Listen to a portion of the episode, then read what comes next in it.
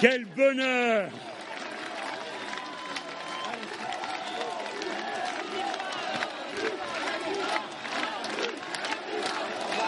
Ah, ne commencez pas ces mauvaises manières. On ne crie pas mon nom. On crie résistance. On crie insoumis.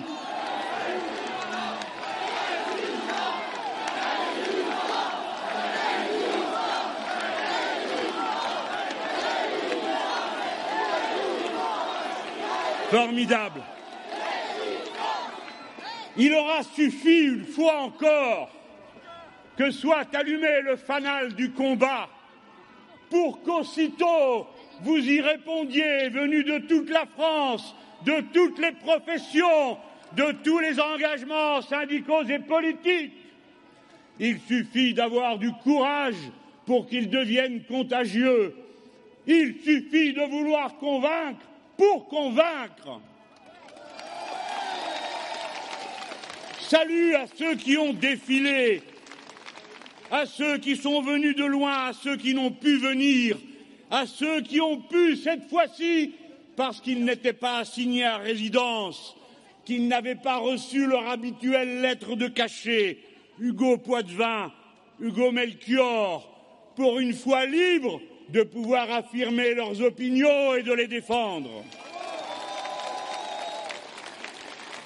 Salut les déchemiseurs, Salut les t-shirts sans costard. Salut les sans Rolex. Les étourdis à la grenade, les nassés des encerclés, les larmoyants aux lacrymaux, les têtes dures bien matraquées, les flash balais, les condamnés à la prison ferme, les assignés à résidence, les lanceurs d'alerte, les résistants aux grands travaux inutiles, les salariés qui défendent leur pain. Salut à la France des Outre-mer et à celle de l'étranger qui, à cette heure, s'unit à nous de cœur et d'esprit.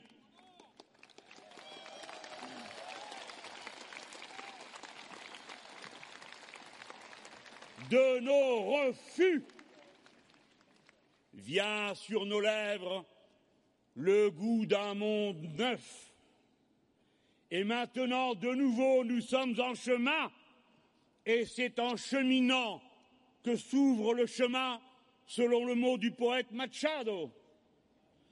Notre rassemblement veut porter bien des messages, que je sois à cette heure davantage que jamais, d'abord et surtout votre porte-parole. Le premier des messages que nous avons à adresser aux puissants et aux importants, c'est que nous sommes à cet instant un bataillon à l'intérieur de cette grande mobilisation contre la loi El Khomri. Salut aux syndicalistes insultés par les médiacrates. Salut aux insoumis, aux grévistes qui perdent leur salaire et se dévouent pour le bien public. Le salut du cœur à cet homme dans le coma à l'hôpital, à celui des nôtres sauvagement piétiné par un automobiliste qui l'a plongé dans le coma à Fos-sur-Mer. Quoi qu'on en dise et quoi que vous en pensiez, je veux redire ici que notre parti pris permanent est celui de la non-violence. Le refus de transformer notre puissante mobilisation en fournissant les prétextes à ceux qui en ont besoin pour nous décrier. Et je dis, je dis à ceux qui ont l'honneur de porter l'uniforme et nos couleurs, on se déshonore en faisant un tir tendu on se déshonore en frappant à terre. Et à vous autres, à vous autres tous, je dis que nous sommes les non-violents. On se déshonore en cherchant à blesser ou à tuer parce qu'on veut y mettre le feu quelqu'un qui porte l'uniforme et qui obéit. C'est à ceux qui donnent les ordres qu'il faut demander des comptes. c'est à Cazeneuve, c'est à Valls. Il est temps que cela desserre la main qu'ils tiennent sur nos gorges. Il est temps qu'ils cessent de s'obstiner et de vouloir caporaliser tout ce pays. Il est temps qu'ils retirent cette loi qui ne sert au bout du compte que quelques intérêts privés, je dis bien quelques intérêts privés, ceux de la petite secte non représentative du MEDEF, car il n'est qu'une petite partie du fractionnat, du patronat, qui réclame cette loi indigne. Il faut retirer cette loi. Il est temps de renvoyer Cazeneuve se calmer chez lui. Il est temps de permettre au pays, aux inondés et à ceux qui sont en lutte de pouvoir se préoccuper totalement de la solidarité. Pour cela, il faut cesser que les quarante obstinés du gouvernement nous prennent tous à la gorge et veuillent nous imposer de force une loi dont personne ne veut, ni le peuple, ni les parlementaires. Il faut que la motion de censure soit votée, non parce que nous l'aurions voulu, mais parce qu'ils ont décidé que c'était ou bien la motion de censure ou bien la loi El Khomri. Alors comme nous ne voulons pas de la loi El Khomri, assez de posture parlementaire, votez la loi de censure.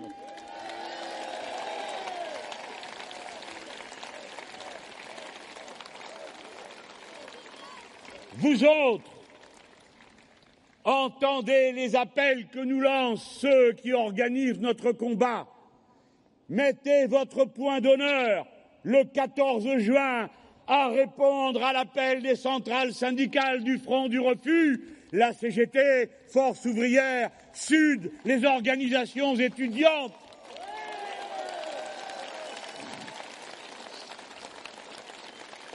Vous connaissez tous les raisons qui nous opposent à cette loi qui, pour finir, n'a d'autre conséquence que de pourrir davantage la vie du commun qui tâche de vivre dignement de son travail. Mais ce n'est pas que la loi que nous rejetons, c'est le monde qui va avec cette loi. Ce monde, ce sont les faces de pierres anonymes de la Commission européenne qui a demandé en 2014 et réitéré sa demande en 2015 que cette loi soit votée en France, qu'il l'a demandé en Belgique, qu'il l'a demandé en Italie, qu'il a demandé en Espagne. Il n'y a pas de loi travail, il n'y a pas de loi El Khomri, il y a la loi de la Commission européenne. Et voilà pourquoi vous ne ferez rien de bon si vous ne m'entendez. On ne peut rien faire de bon et de juste pour le monde du travail sans commencer d'abord par sortir des traités européens ce qu'ont négocié Sarkozy et signé Hollande.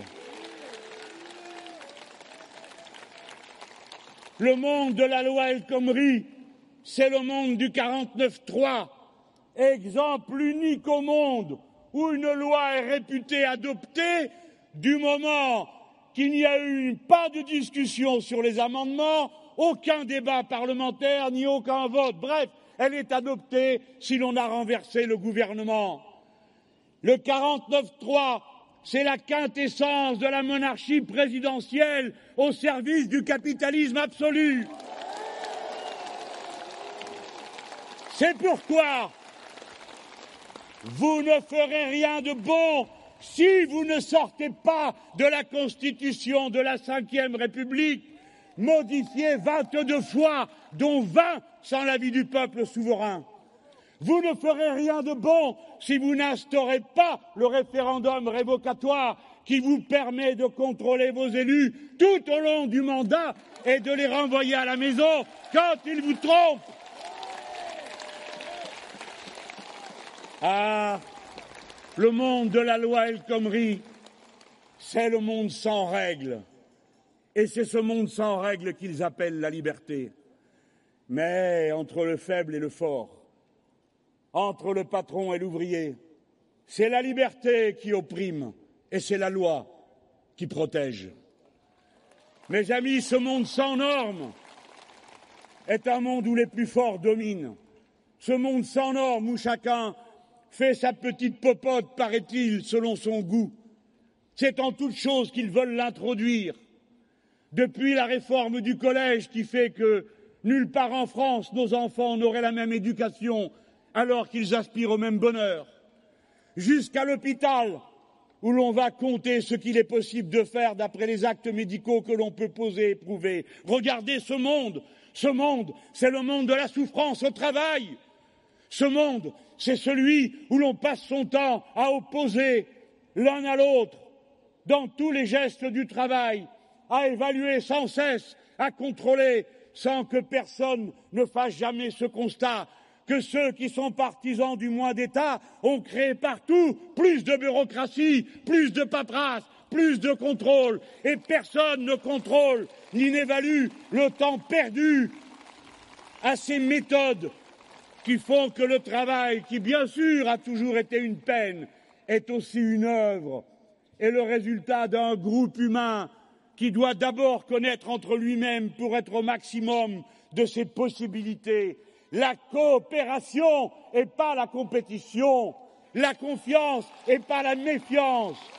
Alors oui, vous ne ferez rien de bon si vous ne libérez le travail dans l'entreprise des contraintes de la bureaucratie, de l'exigence permanente des financiers qui veulent que vous crachiez des résultats à deux chiffres pour les taux de profit là où il suffirait de faire son travail bien, c'est-à-dire au rythme auquel la nature et la coopération entre les êtres humains appellent l'œuvre.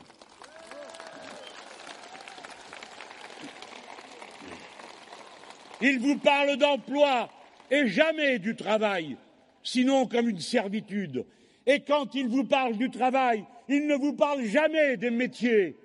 Et vous avez des macronades qui sont alors possibles qui s'imaginent que n'importe qui peut être coiffeur, que n'importe qui pourrait être boulanger, n'importe qui pourrait être taxi, n'importe qui pourrait être enseignant. Non, ce sont des métiers et c'est la personne qui en est dépositaire dans ses divers aspects. Elle l'intègre dans sa chair, son sang, son esprit, ses mains, sa pensée. Encore ne vous ai-je parlé que de la souffrance au travail, mais il y a celle que l'on voudrait honteuse et cachée, celle du chômage. Combien de fois faudra-t-il encore supporter qu'on vienne montrer du doigt tous ces gens qui ne demandent qu'à bien faire et à se rendre utiles, qui sont riches de tant de qualifications, d'amour et de dévouement pour les autres Combien de temps va-t-il supporter qu'on les montre du doigt, qu'on les espionne, qu'on les surveille, qu'on les appelle au téléphone, qu'on les contrôle par Internet, même quand ils n'ont pas les moyens de se payer l'abonnement? Combien de fois va-t-il falloir répéter que 50% des chômeurs ne sont pas indemnisés. Combien de temps va-t-il falloir répéter qu'il y a 8 millions de travailleurs pauvres? Combien de temps va-t-il falloir répéter qu'il y a 30 000 enfants qui n'ont pas un toit sur leur tête? Comment allons-nous faire entendre la clameur du monde du travail, de ceux qui veulent faire et qui disent qu'il y a une discussion à avoir, non pas sur la meilleure manière d'essorer le tout venant, mais sur les conditions qui font que 565 personnes chaque année meurent au travail, un millier au total si l'on ajoute ceux qui meurent sur leur poste de travail, avec ceux qui meurent des maladies professionnelles. Voilà la discussion qu'il faut avoir sur le travail. Comment peut-on en faire plutôt un lieu d'épanouissement et de bonheur plutôt qu'un lieu de souffrance et de peur?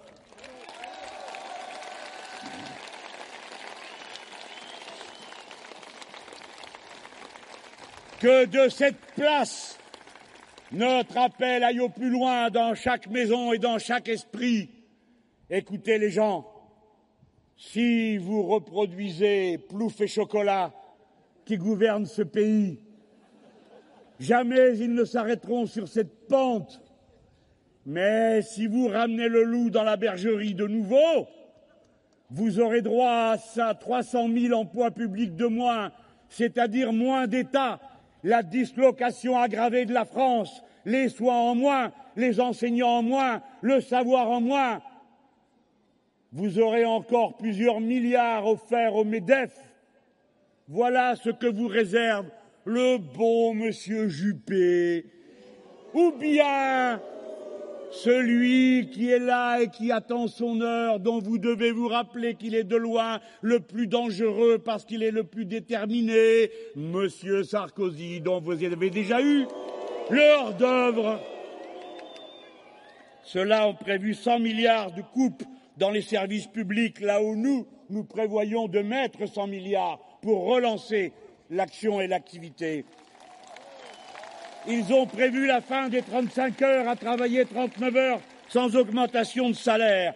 Ils ont prévu la fin du CDI. Ils ont prévu la dégressivité des allocations chômage. Ils ont prévu le travail forcé pour les bénéficiaires. Et encore, si ça ne suffisait pas, une fois que vous aurez été bien pressé, voici le champion du monde de la glande lacrymale, Monsieur Pierre Gattaz, qui vient vous dire qu'au-delà de toute loi, il vous appelle à faire preuve de bénévolat dans l'entreprise. Pauvre diable, dit. Et pourtant, quand nous voyons cet énorme gâchis, je suis sûr que, comme moi, vous vous dites Mais puisqu'il y a besoin de moins de travail pour produire davantage de biens, n'est-il pas temps de réorganiser de fond en comble la civilisation humaine? Et voici ce que j'ai à vous dire de plus important que tout, au-delà du moment que nous vivons. Il y a tant à faire. Il y a tant à faire parce qu'il faut tout changer. Il faut tout changer parce que nous sommes d'abord et avant tout, quels qu'aient été nos votes, quelles que soient nos appartenances politiques, nous sommes des êtres humains et l'humanité s'est mise elle-même en danger sous les coups du capitalisme et du productivisme. Aujourd'hui, je veux dire qu'à notre façon, à nous autres, les têtes dures, le monde du travail, nous célébrons la journée de l'environnement car le 5 juin est la journée de l'environnement. À cette heure, à Bure, défilent les lanceurs d'alerte et les militants de l'antinucléaire contre le site d'enfouissement des déchets. Je leur adresse votre salut depuis cette place. Oui, il faut sortir du nucléaire. Non pour jeter la pierre à ceux qui croyaient bien faire, ni pour culpabiliser ceux qui sont au travail aujourd'hui, il le faut parce que nous savons que c'est dangereux. Et nous savons que quand le danger se concrétise, alors il est extrême quand bien même ne se serait-il rien passé auparavant. C'est dangereux parce que le changement climatique nous met en danger. Lorsque l'on voit, vous le savez, un tsunami passer, ce n'est plus sur des cabanes de pêcheurs, mais sur des centrales nucléaires. Quand le niveau de la mer monte et que le vent souffle plus fort, qu'il y a des creux de 7 mètres et en vent de 140 km à l'heure, alors la centrale de Blaye, à 50 km de Bordeaux, est en danger. Hommage à l'ingénieur électronucléaire qui a su arrêter la machine en 1999. Hommage aux bons travailleurs du service public qui ont su nous tirer tous d'affaire ce jour-là. Mais c'est fini. Il ne faut plus prendre ces risques. La COP 21 nous a tous mis en alerte. Écoutez-moi où que vous soyez. Nous sommes heureux qu'il y ait eu un texte signé ce jour-là, mais ne vous y trompez pas. Il fallait un et demi degré de plus pour que la situation soit tenable. Il s'en est conclu deux degrés de plus. Et dans les engagements de chaque État, ils ont prévu trois degrés et demi de plus, ce qui signifie que la catastrophe est assurée et que dès maintenant nous devons prendre nos dispositions pour changer la civilisation humaine. Nous devons et nous pouvons passer au 100% d'énergie renouvelable. Nous avons les ingénieurs, les techniciens et peut-être bien d'abord ceux d'EDF pour commencer, mais combien d'autres qui sont prêts à se mettre au travail et organiser cette relève, non pas en dix ans ou en vingt ans, mais en très peu de temps. Nous devons ouvrir les parcs de machines dans la mer et sur la mer qui nous permettent de remplacer celles qui sont à terre et les centrales nucléaires. Nous sommes capables de le faire. Ce pays contient la richesse intellectuelle qui permet de le faire. Il faut en finir avec ce modèle. Il faut adopter en France, avant toute autre nation, la règle verte que nous introduirons dans la Constitution et qui dit Dorénavant, nous ne prendrons pas plus à la terre que ce qu'elle est capable de reproduire. Mes amis, la dette publique, la dette privée, ce n'est rien, rien du tout, un jeu d'écriture. Mais la dette écologique est irréversible. Il ne suffit pas d'arrêter de dégrader, il va falloir réparer et il va falloir être sobre et changer toutes nos manières de faire, non seulement la manière de produire, non seulement la manière d'échanger, mais aussi la manière de consommer et de cesser de confondre la consommation et le paraître, le paraître et l'être.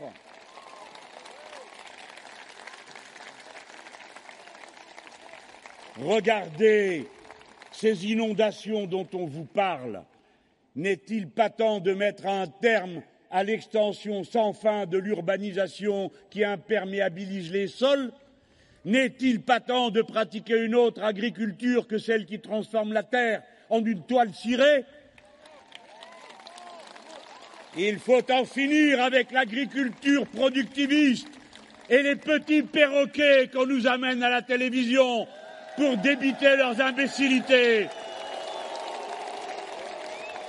Nous n'avons que faire des gros agrariens et de leurs petits griots qui font comme s'ils n'étaient pas en train d'empoisonner la terre, l'eau, l'air et se tuer leur propre santé les premiers. Il faut tourner cette page. Il faut changer la matrice productive de la patrie des Français.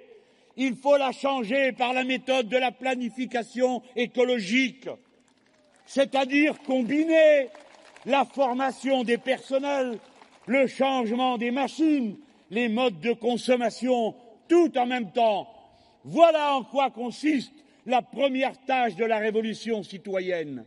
Elle consiste à reprendre le contrôle sur notre destin d'être humain. Cela consiste à porter pour drapeau et mot d'ordre commun l'intérêt général humain.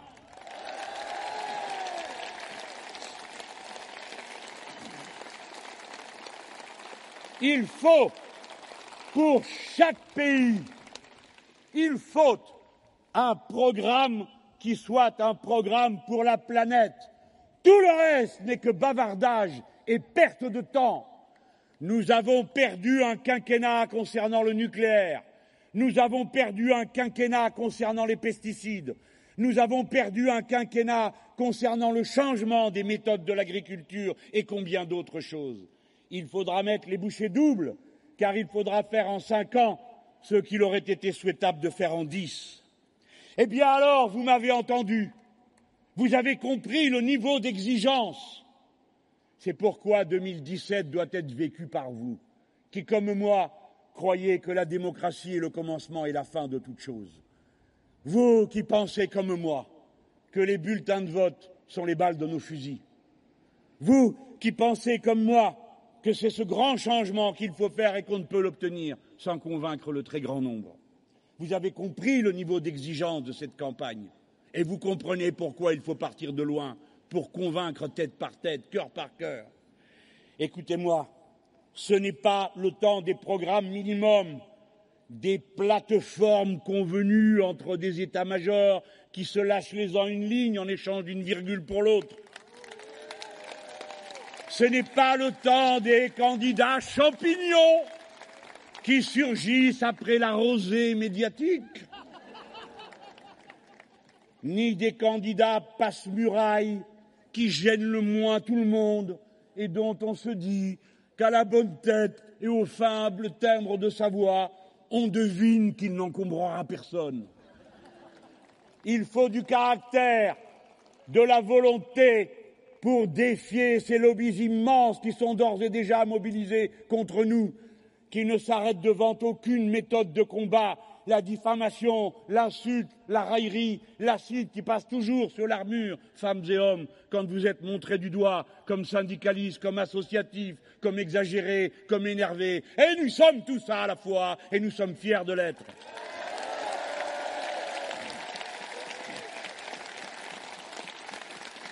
Je vous appelle à une campagne qui n'est pas seulement faite pour témoigner. Je vous appelle à une campagne pour conquérir le pouvoir. Je vous appelle à une campagne victorieuse. Et pour qu'elle soit victorieuse, il faut qu'on s'y implique tous. Il n'est pas possible de changer depuis le sommet par un homme ou par une femme une situation comme celle que nous avons à changer. Il faut que chacun d'entre vous, chacune d'entre vous, à son poste de travail, dans son rôle de la société, vous soyez les révolutionnaires qui vont transformer la vie et changer la société de fond en comble.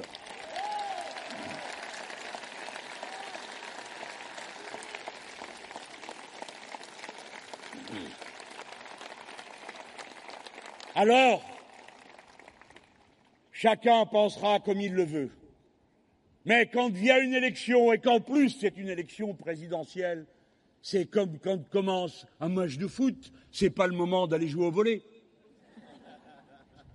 Eh bien, si c'est une élection présidentielle, il fallait commencer par régler le problème le plus simple, trouver un candidat. Me voici.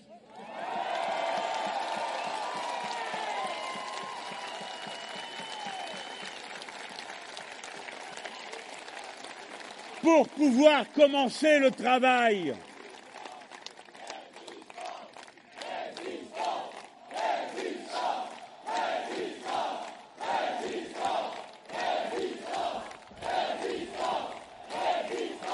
pour pouvoir commencer le travail. Ce travail est un travail de conviction.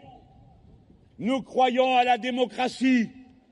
Nous croyons qu'il nous faut non pas une armée de supporters ou de groupies ou de soldats de plomb de je ne sais quelle improbable organisation partidaire.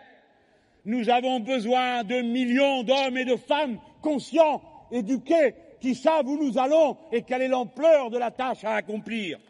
C'est cela que vous allez faire, mes amis, avec toute votre force d'enthousiasme.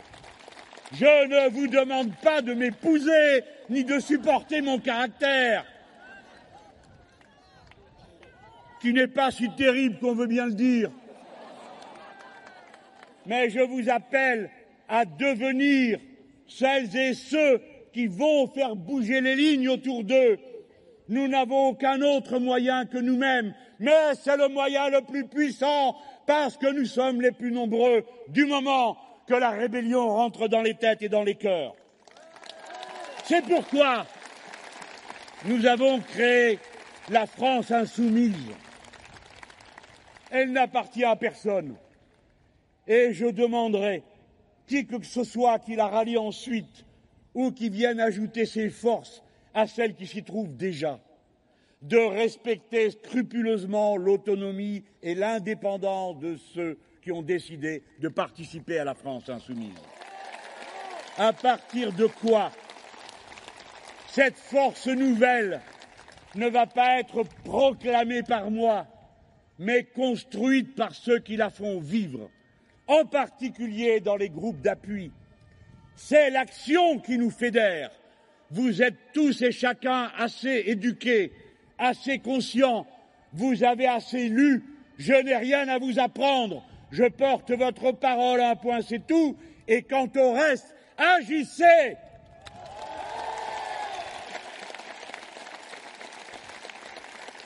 L'année 2017 va être une année à mains égards tout à fait décisive. Il est heureux que l'élection tombe cette année-là. Oui, il est heureux qu'elle tombe là, car c'est une chance de pouvoir régler par la démocratie et les bulletins de vote ce qui sinon finira par se régler d'autres façons dont nous ne voulons pas. Écoutez-moi, en 2017 se conclura TAFTA, le traité du grand marché transatlantique. Auparavant sera conclu CETA, le traité entre le Canada et l'Europe. Et le petit monsieur qui vous préside et vous a déjà tant menti a déjà dit aux Canadiens qu'il était d'accord pour que l'on signe aussitôt que l'on pourrait le traité avec le Canada. Dans ce traité, le capital décide qu'il ne répond plus à aucune autre loi qu'à celle des tribunaux d'exception dans lesquels se feraient les arbitrages. C'est-à-dire que c'est la fin de la démocratie.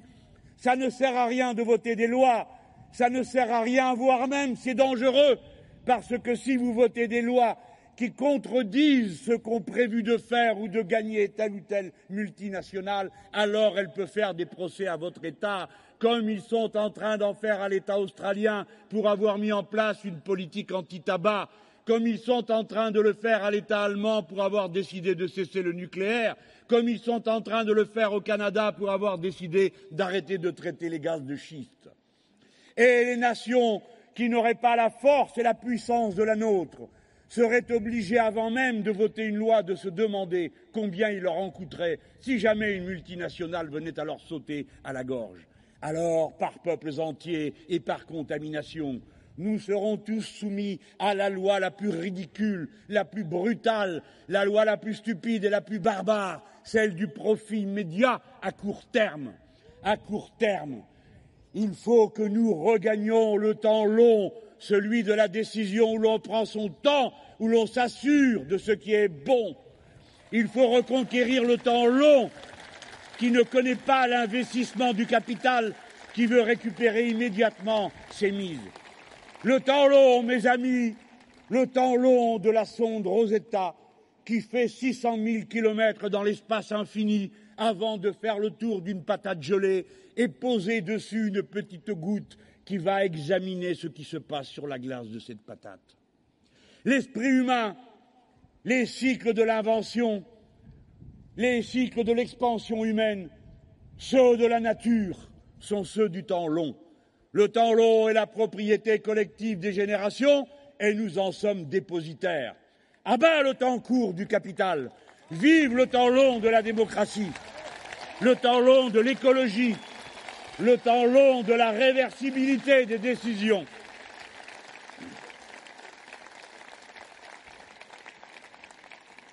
Je sais qu'il y a dans cette foule des esprits amis qui nous regardent.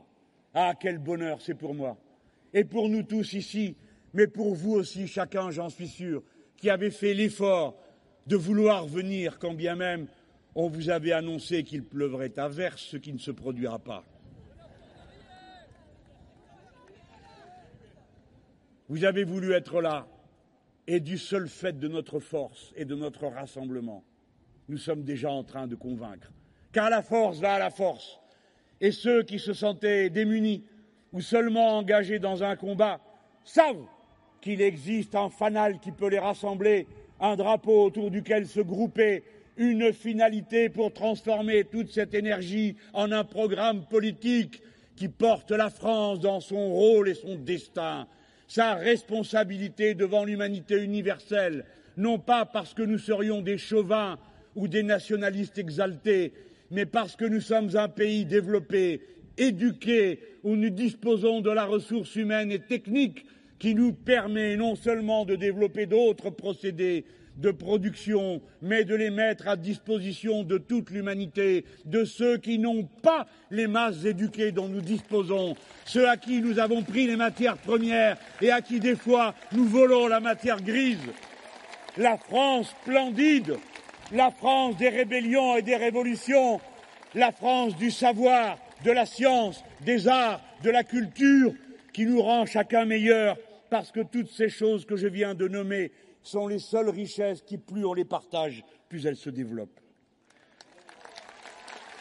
Notre campagne, qui commence là déjà, aura convaincu celle-ci, celui-ci qui est venu pour voir quels étaient nos visages. Et ils ont vu se défiler des insoumis. Ils ont vu ses camarades. Ils m'entendent parler. Et ils ont bien compris que c'est calomnie de croire que l'un seul d'entre nous ait pensé qu'à lui seul, il ferait quoi que ce soit sans cette multitude organisée. Je m'honore d'être accepté par vous comme votre porte-parole. Il n'y a pas de plus grand honneur, de plus grand bonheur, de plus grand accomplissement pour un militant, un intellectuel et un élu. Oui, la marche est haute. La marche est haute. Je sais que tu es là, Marie-Georges Buffet. Je sais que tu es là, Clémentine Autain. Tu es là, Christian Audouin. Tu es là, Limbanok. Vous êtes là, mes camarades de mon cher parti de gauche, qui portaient sur vos épaules, souvent tout seuls, toute la charge du poids du travail à accomplir. Je sais, toi, Marie-Georges, toi, Clémentine, que vous réfléchissez, que vous vous interrogez. J'admets, je reconnais, je respecte votre réflexion. Et je vais dire au-delà, je respecte ceux qui croient qu'il existerait je ne sais quel martingale que l'on trouverait dans les obscures conciliabules de je ne sais quelle primaire d'amnistie générale. La sortie, écoutez-moi, il n'y a pas d'autre issue que de convaincre à ceux qui vous disent que c'est par un arrangement et par surprise, en se groupant comme un troupeau affolé derrière les moins dix ans, les plus usés, les derniers arrivés, que nous trouverions notre chemin. Non, c'est en portant nos idées et en convainquant un par un, une par une, que nous allons avancer pour finir gagner. Et tout le monde est bienvenu dans cette bataille. Et je me porte le garant que ce rassemblement peut s'opérer. Je le nomme fédération, car il faut fédérer le peuple d'abord, sans arrangement ni compromis sur son dos. Fédérer le peuple, les énergies, les volontés. Vous êtes tous bienvenus je ne me soucie pas, ni aucun d'entre nous à cette tribune, de votre carte de parti, ni même de ce que vous avez voté jusqu'à présent, car il faudra bien qu'il y en ait qui changent d'avis pour qu'on arrive à gagner.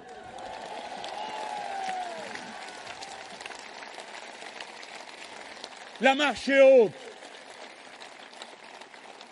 Si j'ai eu l'audace de m'avancer comme d'autres le font dans leur lutte syndicale ou associative ou sur le terrain, de l'immense courage des lanceurs d'alerte.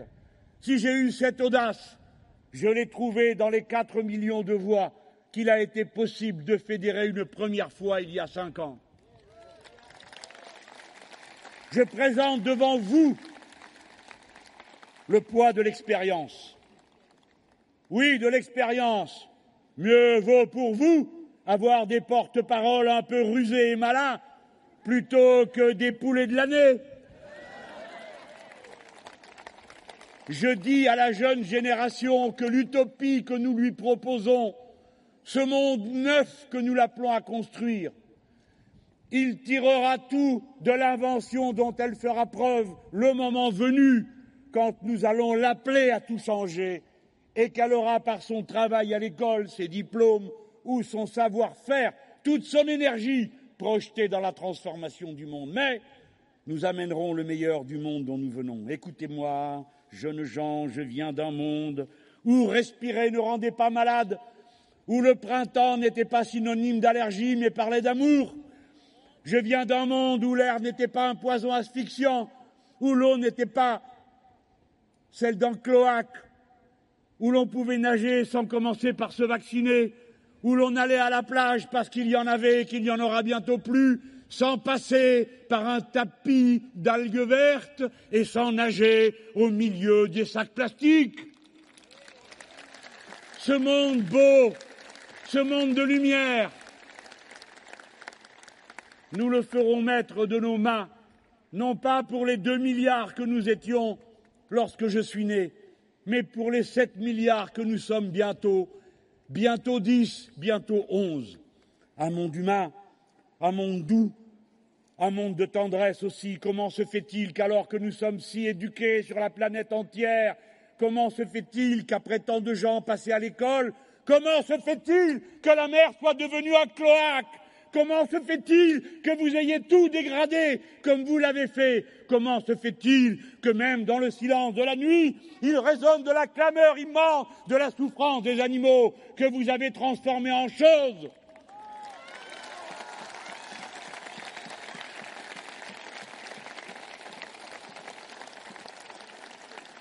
Nous avons été 4 millions.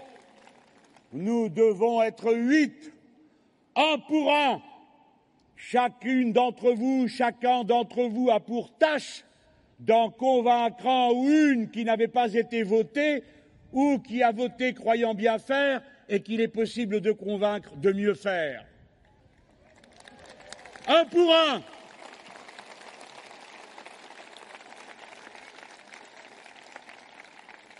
Ne doutez pas de vous. Vous êtes le nombre. Vous êtes la force. Vous êtes irrépressible, quand bien même vous fait-on subir ce qu'on vous fait subir en ce moment et qui ne vous a pas arrêté, ni moi non plus d'ailleurs. Rien ne nous fera jamais céder. Et ceci pour une raison qu'ils n'ont toujours pas compris. C'est que la lutte est notre dignité.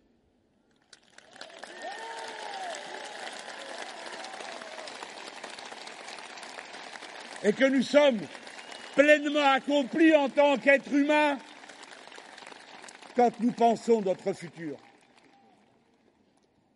Le cœur de cette campagne, ce sera son programme. C'est pourquoi il faut tant de temps. C'est pourquoi vous-même, vous devrez vous pencher sur ce programme, faire des propositions. Ici, il y a Jacques Généreux et Charlotte Girard, qui sont les deux maîtres d'œuvre avec 14 autres camarades de cette préparation. Nous partons de l'humain d'abord et nous l'enrichissons. Des expériences, des choses apprises, des choses peaufinées. Ah, je nous vois. Je nous vois changeant tout. Je sais que nous pouvons le faire. Je nous vois portant notre patrie aux avant-postes de l'humanité. Nous, entrant en mer, nous, assumons notre destin, deuxième pays du monde pour la contribution individuelle à la conquête de l'espace. Je sais que vous ne le savez même pas. C'est moi qui vous le dis. Nous allons être bientôt les plus nombreux en Europe. Notre peuple est éduqué comme il ne l'a jamais été de toute son histoire. Un capital immense est accumulé. Ne vous souciez pas de l'argent, je m'en débrouille. Rêvez, rêvez fort, pensez fort, imaginez fort, désirez fort, et cela suffira.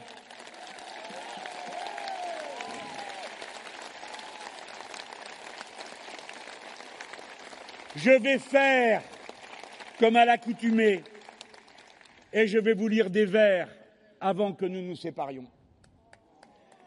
Ce sont les vers d'une poétesse brésilienne. Je dis le Brésil parce qu'en ce moment, il s'y pratique un infâme coup d'État. Et comme dans toute l'Amérique latine, où bien sûr nous avons commis des erreurs, on sait bien que les autres n'en commettent jamais. Nous savons bien que nos régimes sont toujours détestables comparés à ceux que adore celui du Qatar, de l'Arabie saoudite, et des autres modèles de civilisation qui nous sont proposés.